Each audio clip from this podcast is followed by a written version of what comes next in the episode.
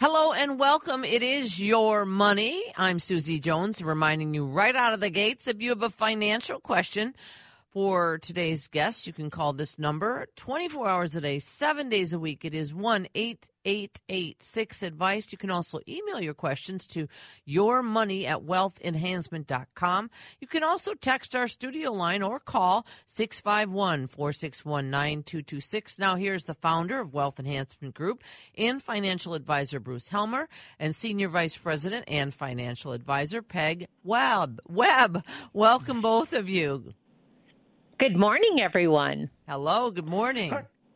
Hi, Susie. Hi, Peg. Always good to be with you. And Susie, good to have you back. Your voice is always cheerful and uh, brings a smile to my face when oh, I hear your voice. Thank you. I was on on vacation and I was unplugged, so it's I'm getting reacclimated to life, regular life. well, well, I it's well deserved, and I hope you uh, I hope you relaxed and had a nice time and came back refreshed and ready to go. Peg, are you ready to go? Are you refreshed and ready to go today? I, I'm more than refreshed, Bruce. More than refreshed. So, Susie and uh, listeners, Peg and I today thought we would talk about inflation. We kind of have mentioned it a little bit every week for the last several weeks.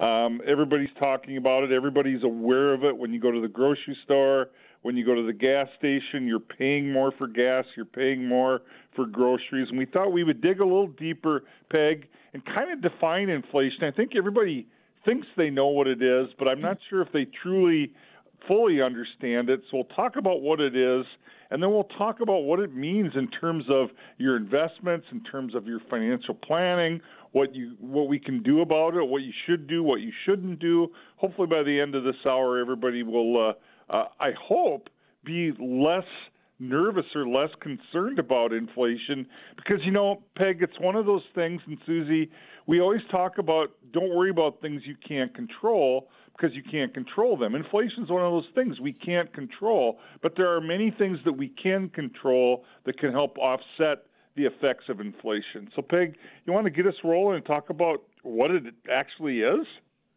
yeah, it's kind of interesting, Bruce and Susie, that we on the show, I would say for, you know, the decades it's been on, we've rarely had to really talk about inflation to the degree that we're we have it in the news today.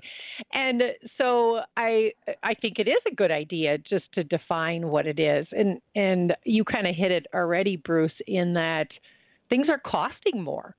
So when we're out and about and we're looking at these prices, we're saying, wait a minute.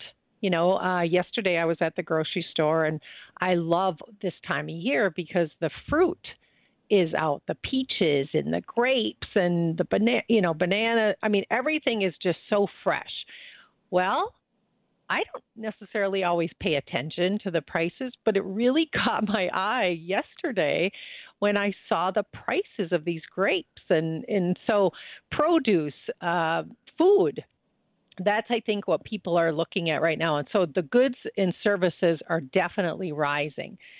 Now, um, in a healthy economy, you know, uh, the, the the companies can actually charge more, right? If people seem to have cash and they're and they've got some extra money, um, corporations like to raise rates. So you can see now that we are paying for things um, higher than we have for a long time.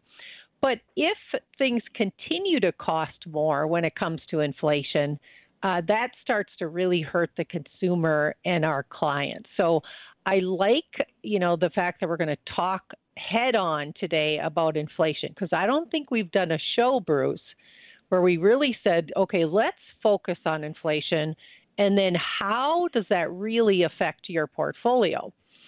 So it, to me, it, it is a big deal because we talk a little bit about purchasing power. And, you know, I'm a bond person. So fixed income has always been my gig. I started out in the 80s as a municipal bond trader. What that means is I sat on this big desk and would purchase these municipal bonds nationally for the company, a brokerage firm.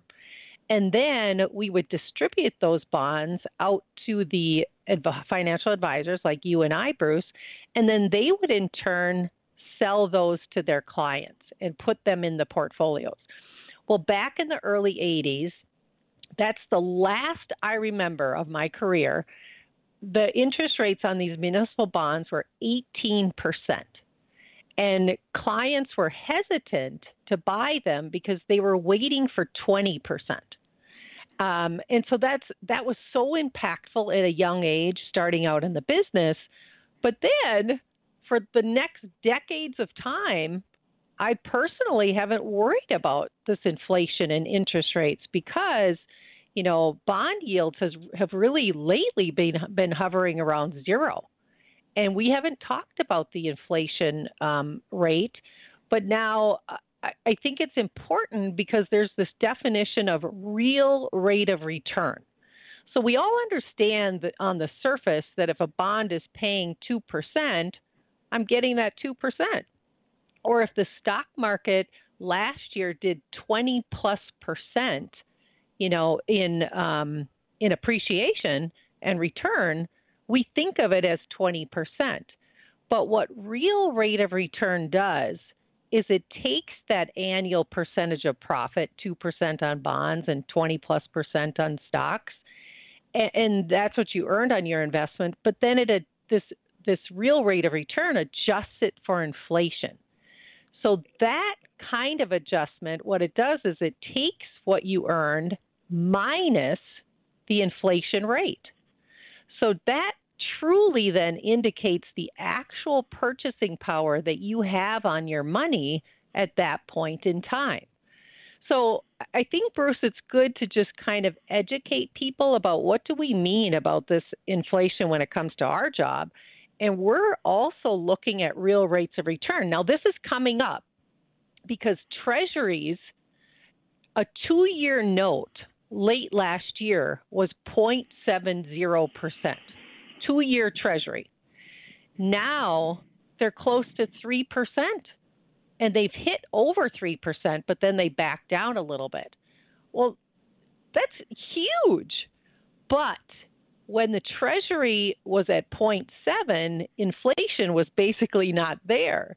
Now, when we take this 3% and we take this 9.1% that was just announced a couple days ago on inflation, you're actually negative 6%.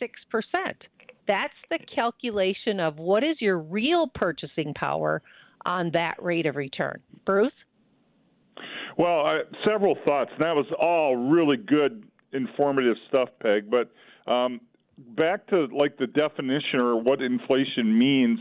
When when I do public speaking events and I talk about inflation, I give some real life examples, and I'm dating and aging, you know, showing my age here. But um, you know, I, I I will often ask the audience if they remember what they paid for the first house they bought and I give them a chance to think about it or you know search their memory, and I, then when I can tell they've they've either either remembered or they're not going to remember, then I will say, raise your hand if you paid more for the most recent car you bought. And in, invariably, multiple hands will go up. And I will say that's an example of inflation. Your last car cost more than your first house. But also, I remember, and this is where I really show my age. I remember as a kid, I grew up in Olivia, Minnesota, Peg, um, and I remember vividly riding my bike to Taberry's Texaco, filling my gallon can of gas to mow the lawn, and I could get a gallon of gas for a quarter. And today it's what 460 or 470 or something like that. I could go to Litsky's Bakery and get four loaves of bread for less than a dollar. I'd have a dollar bill and get my bread and have a few cents left over to get some uh, penny candy at the candy counter. So these are examples of inflation and we know it's there. And we again it's one of those things we don't worry about because we can't control but we account for it. When you talk about purchasing power it's one of the reasons why when people say they they they want to get safe they want to avoid risk and they want to put all of their money or most of their money in cash well when they talk about safety or reducing risk they're talking about risk of principal but as financial advisors when we think of risk, one of the other risks that we think of is the risk that you're going to run out of money before you die. Because if your rate of return on your money is so low and, infl- and it's losing purchasing power over time, And to live the same way now, 10 years from now, costs more. We have to factor that in and make sure that you're not going to run out of money. So, this is why inflation matters. This is what it is the increasing uh, cost of living, cost of goods and services to, to live the lifestyle we want over time tends to cost more and people have kind of, I think, forgotten about it. To your point uh, on the lead in, we haven't talked about it in a lot of detail over the years because we, we've been absent inflation until very, very recently. And I love your example about what bond prices used to be. Peg, do you remember the interest rate uh, on your first house? I got 9% and thought I died and went to heaven. I thought that was yeah, mine mine was nine and a half. House. Yeah, nine and a half was yeah. Mm-hmm. But now, so what I thought we would do, Bruce, is just uh, specifically talk about how inflation affects stocks, and then what in the world is the Fed doing to help us, right? So when we think about stocks, and I already mentioned bonds about the real rate of return, but but people tend to to look now at the stock market and say, oh my, you know, I mean, it's 21% down the first half of the year, and headlines, right? The steepest first half loss in more than five decades. Um, this has to do with inflation. And so when it comes to stocks, companies have to pay higher prices for their capital, their raw materials, their labor. This is a big issue right now. You know, to have unemployment at 2%, and we're going through this period of time. But they're trying to pass on these in, uh, increased costs to consumers. And in my um, estimation, they haven't increased as much as they're going to. They're trying to take baby steps, but I think they're going to. I think they're going to charge more. Uh, if you don't have purchasing power, then profits are reduced, right? You um, in, in another one is if interest rates rise, these companies are borrowing money. You know, a lot of the growth companies for sure are borrowing money on short term interest rates, and immediately, as soon as they went up, that reduces their profits. So, you know, th- between the stocks, um, the stock prices being hammered by these rising interest rates, you know, we still have this war in Ukraine. We've got um, supply chain issues still. And I would say consumer spending is still driving prices up. I, I mean, people have not slowed down to the point where the Fed would love us to. But hey, listen, Fed, we just got out of COVID. And, you know, many of us who have money in the bank because of COVID, because we didn't do anything for a couple of years, we really want to get out and about. So, you know, now um, the Fed has a huge job on their hands, and we're witnessing some of the things that they've been doing. For instance, raising interest rates. And so, Bruce, do you actually think that this raising interest rates is going to be the be all end all? No, and and and you know, it's we're getting now into the depths of um, financial technicality that very, very, very smart people don't always agree on what the right thing to do is. It's definitely not an exact science. I think the Fed's role is and always has been to do what they can, but no one body or no one um, you know federal agency can control this. It's it's it's multifactorial and it's complicated. I think the raising of interest rates helps, but when you look at it globally, to a large degree, it's always going to come down to supply and demand. And like you just said, Peg, due to pent up wanting to get out and do stuff, the demand is high. I, have talked about it on the show before, and I experienced it again this week on a Tuesday night, which I would think would be a quiet night. The restaurant we chose to go to packed packed, wait, waiting mm-hmm. for an mm-hmm. hour to get to get a table. People are out and about and they're spending money, um, and and there's and then a lot of the things that we want there's not enough supply. You mentioned the war in Ukraine. I don't remember the exact stat, but I want to say that Ukraine was responsible for something like 13% of the world's food.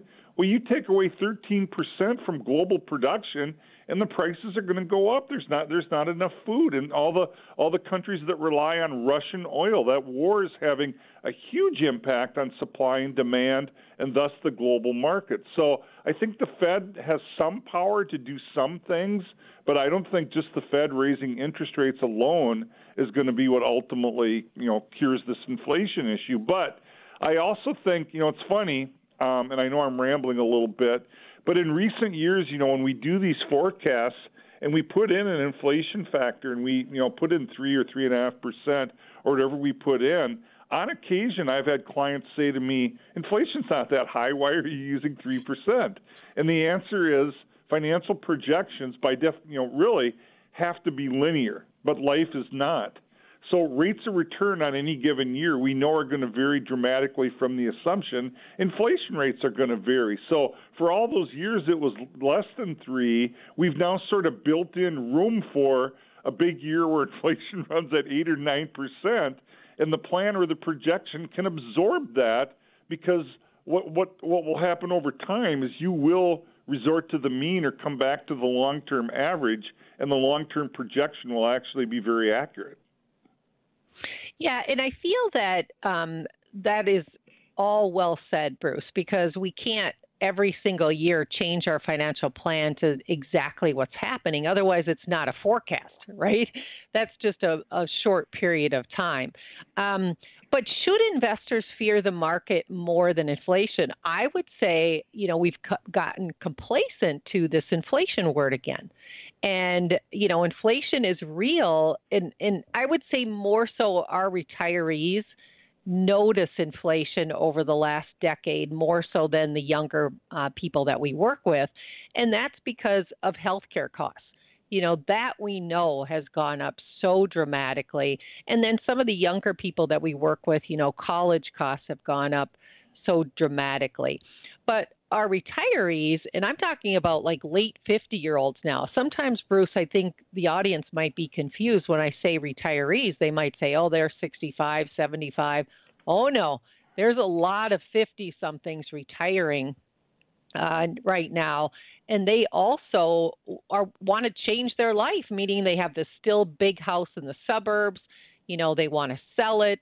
They either want to go buy an RV they want to leave the state that they live in. We're dealing with all sorts of planning, um, and I wouldn't call them issues, but just changes in people's lives.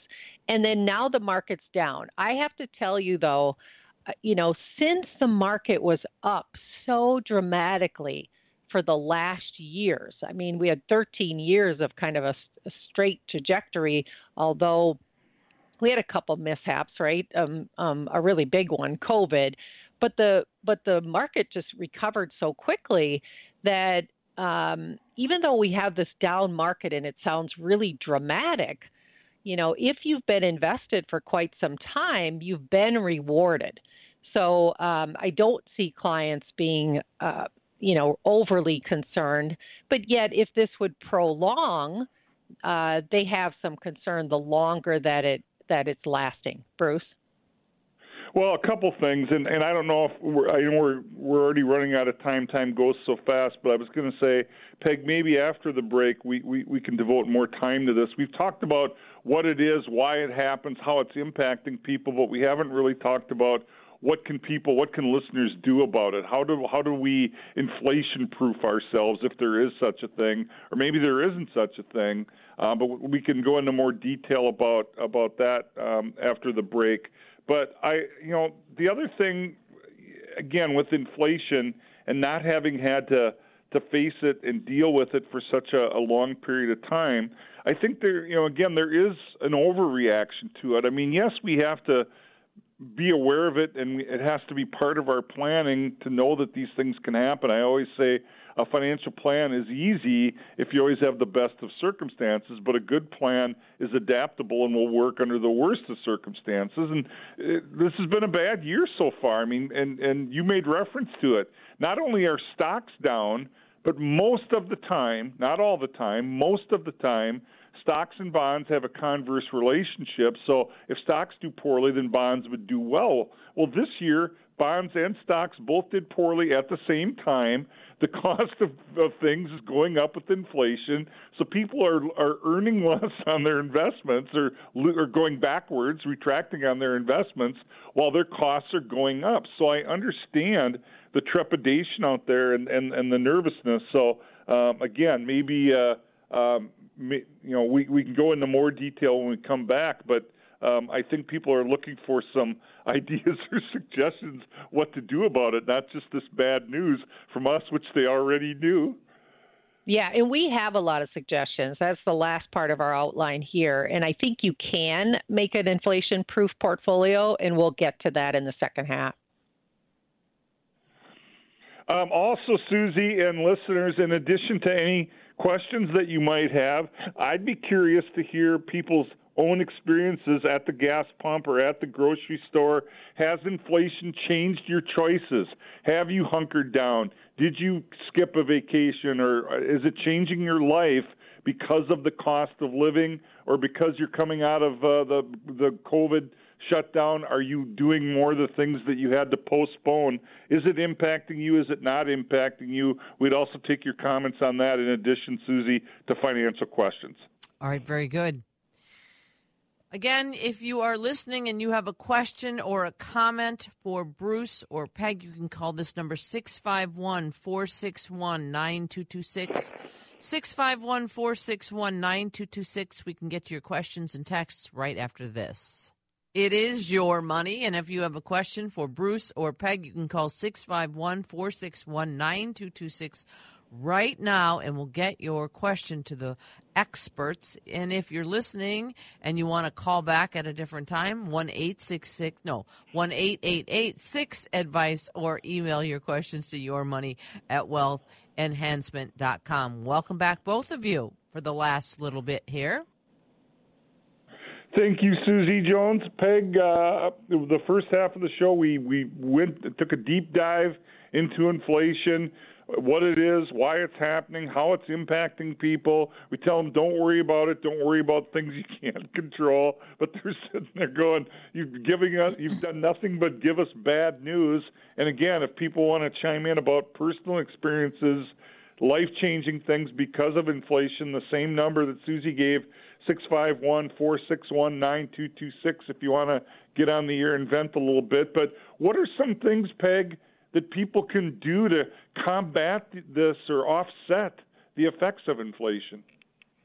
Yeah, there's actually several. What's kind of interesting about this, though, is when you try to uh, maybe just combat inflation with securities or different types of investments, they in itself seem to be kind of risky, right? So so some of the things that I'm going to talk about, I feel like the people out there may may not be able to go seek to go purchase these things on their own.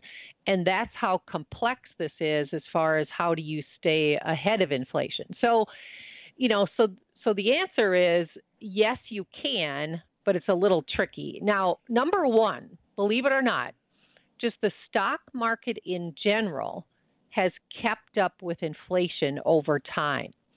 And so, but that's provided that you stayed in it the whole time. So let me give you an example. If you've invested $10,000 20 years ago, but you had sat out just the 10 best days over that period of time, you would have reduced your return by more than half. I mean, I just want to make that impactful statement because – you cannot decide right now as it's looking rocky and saying, okay, I'm going to actually just exit the stock market for a little bit, and I'm actually going to go back in when I feel that the time is right. So history has proven that's not the right thing to do. Then, secondly, other things that will help you um, with inflation is commodities. So don't everybody listening now go buy gold and silver and you know right now they don't seem to be in favor as much as um, they had been in the past because we're not sure if everything is going to be tied to gold in the future. um, you know, more so people are talking about this cryptocurrency, and I don't want to get into that because our company hasn't necessarily said, okay, let's all jump on that bandwagon and buy crypto, but more to come on that. Treasury inflation protection bonds. We've talked a lot about those on our show. We have a portfolio that we manage that includes those. Real estate. Now, you might say, what? that's all down. I mean, now that interest rates are going up, that's going to go out of favor. But believe it or not, that hard asset has um, kept up with inflation. And then we have this other thing called alternatives um, in our portfolios. And then there's this thing called private equity. All these things that I just mentioned, other than the stock market, commodities, treasury inflation protection bonds, real estate, we've got alternatives to the stock market, we've got private equity these are specialized asset classes and very hard to to uh, to investigate on your own, and and also the costs are higher to buy these unique things, uh, and so. I would highly recommend that if you're going to try to hedge your portfolio, that you talk to your financial advisor um, about it, or if you don't have one, you know, call one because they're going to be educated on on how to utilize these types of investments uh, so I don't want people to just go out and buy these things as an individual thing to buy to hedge inflation. Bruce? Yeah, well, uh, parting thought. You know, inflation like this um, and market retractions, I'm never surprised when they happen. We know they're going to happen. I'm surprised that people are surprised. We know they're going to happen. We don't know exactly when. We don't know how long they will last. We don't know um, in, in the case of a market retraction, how low it will go. But we know they're going to happen. When we forecast, we build this anticipation in.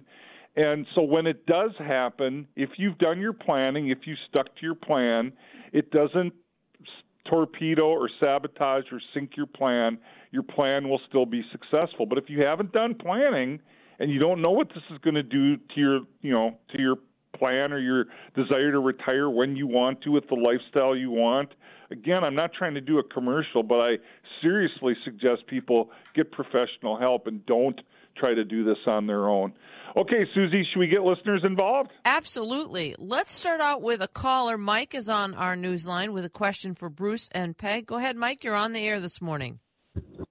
Yeah, I'm going to turn 69 at the end of this year, and I'm just wondering with COLA being someplace in the neighborhood of 8%, um, do I penalize myself by waiting till 70 to take my Social Security, or do I get both the COLA and the 8% increase if I wait a year? Hey, Mike, thanks for listening and thanks for a great question. So, Peg, Mike's using an acronym listeners might not be familiar with COLA, the cost of living adjustment. Uh, Social Security will adjust your payment based on inflation and, and try to adjust your Social Security payment to keep up with the with inflation. And so Mike's question, which is a great one, which again we've talked about a lot on the show over the years, when and how do you draw your Social Security benefits? And Mike's question he's asking for himself but sometimes the answer can be also contingent upon your spouse. And do they uh, have be are they able to dr- uh, draw work benefits? And is there an age difference between you and your spouse? And what is your benefit versus your partner's benefit? So it gets really complicated. But just based on what we know uh, about Mike and his question, what are your thoughts? Well, I think the question is, and, um, how I understood the question is, you know, should I actually turn on my Social Security now at 69 or should I wait till I'm 70? And I think what Mike's talking about is this 8% that you get each year that you wait after your full retirement age. So, and then the, the last point he made was yeah, this cost of living, because there's so much inflation now, our Social Security recipients are getting a huge increase which they should because the cost of goods are going up. So in Mike's case, um, I also wonder what you have behind that, and that means how many assets do you have to live on if you don't turn on Social Security. So right now we are dealing with this in every single one of our reviews that the client is eligible for Social Security, but should we turn it on or shouldn't we? Because where would they take the income from if they don't turn on Social Security? So, do we have a safe place or something that isn't down 11% on a bond or 21% on a stock, or is it best to take Social Security? So, um, in in Mike's case, the question that he's asking is: Is he going to benefit from getting that increase like people who've already turned on their Social Security? And I believe the answer is yes. I haven't um, dove into that, Bruce, to see if you know did you and I, because we haven't turned ours on, although we're eligible. Uh, we, we are we getting those increases, and I believe we are because I don't think they can penalize the people who haven't turned it on. Um, and what I'm seeing is when clients are coming in giving me their increases on Social Security or their new numbers for their financial forecasts, they have been jumping dramatically. Bruce? Thank you. You thought of Peg. You thought of something I didn't actually. Um, so, so just for clarity, for again, I think Mike knows this, but other listeners may not.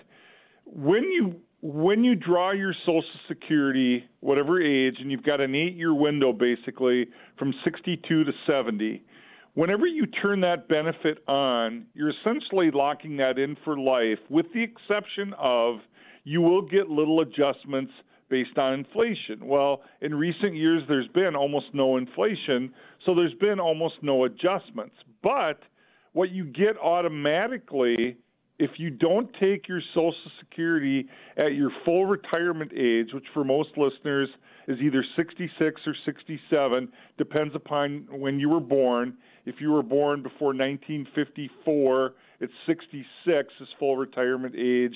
If you were born between 54 and 60, it's 66 years in some months. And if you were born 1960 or later, full retirement age is 67. But every year that you wait to draw your benefit from 67 to 70, it grows by 8%. You're right. That's what Mike was referring to. But I didn't differentiate between that automatic default that you get regardless of what inflation is, that 8% is automatic, but there's also going to be an inflation factor. So, not knowing anything else about Mike, my first thought was to wait one more year to get that much more money seems like a logical thing to do. But Peg correctly went down the road. It depends. What other assets do you have? What monies are you going to spend if you don't turn on your Social Security? And are those bad dollars to spend, dollars you don't want to spend right now? Um, so it's a, it's a function of Mike and listeners.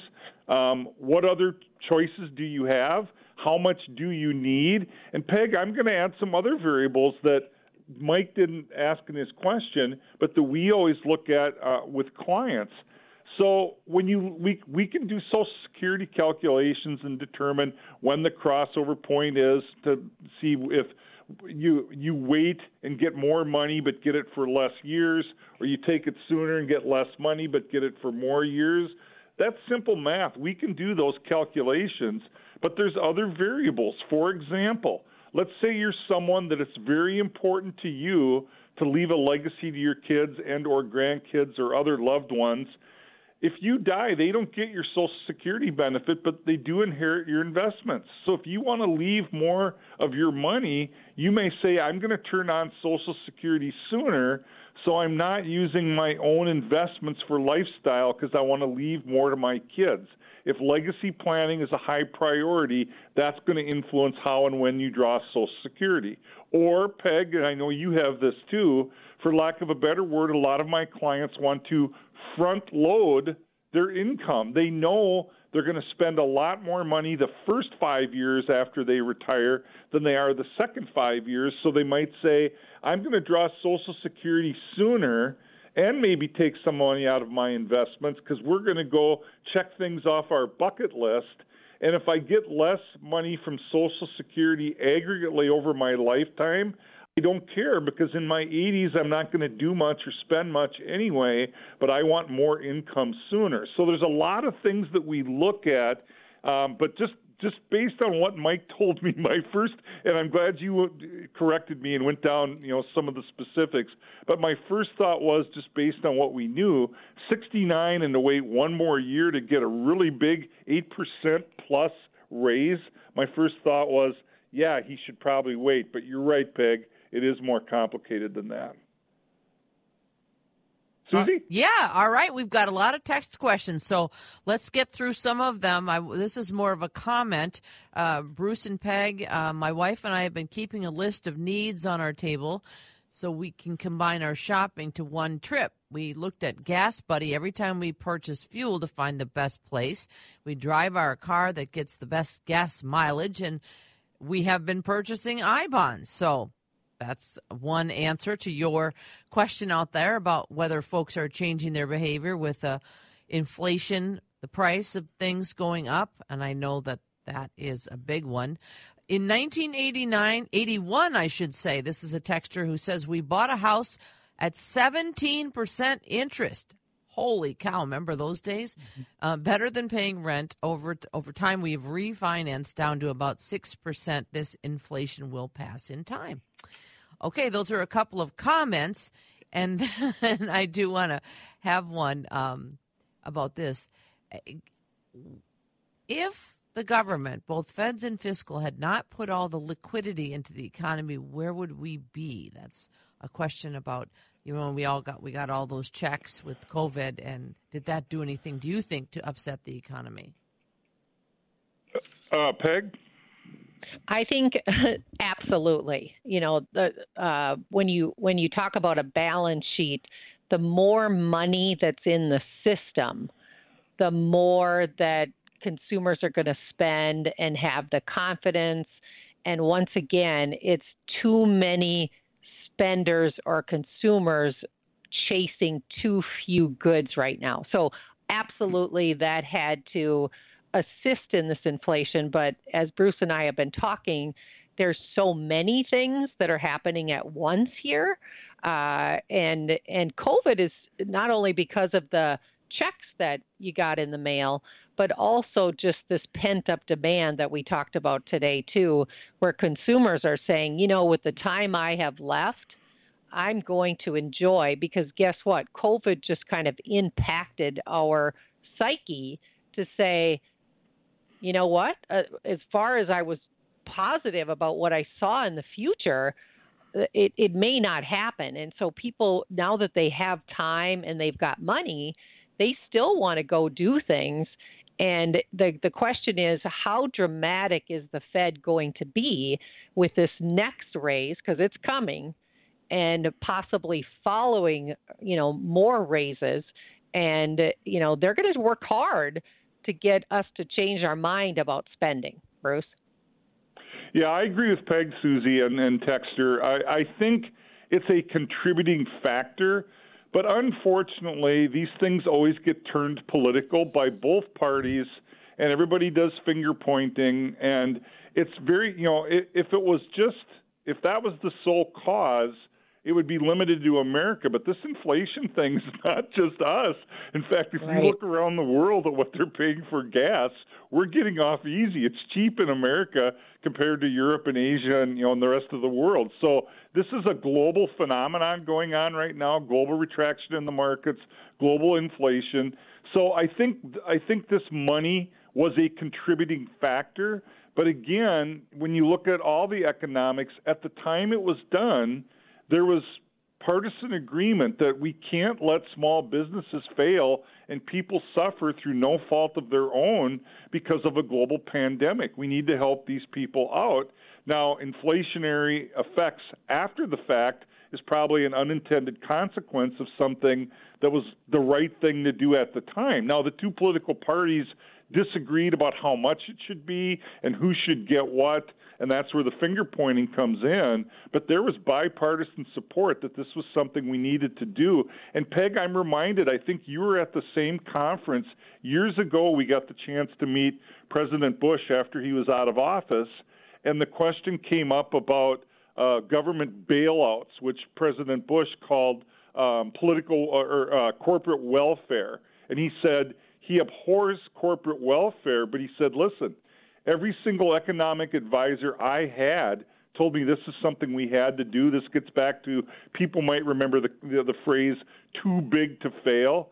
And former President Bush said, as much as it went against my you know my psyche my my my beliefs that corporations should make it or fail on their own when every economic advisor you have tells you you have to do something that's a pretty easy decision to make i followed their advice so I think this is one of those things. There's things, economics are so complicated, and at the macro level, to do something that's the right thing to do and has positive effects later on can have negative unintended consequences. And I think that is a contributing factor to our inflation now. But to politicize it and say that's the only reason, that's not true. It's way, way, way more complicated than that. All right. We have another texter question around company pension plans and the two options I have to receive funds. I can take a lump sum or an annuity. The issue is with rising interest rates, the lump sum is decreasing. Is it still a good idea to take the lump sum or wait until interest rates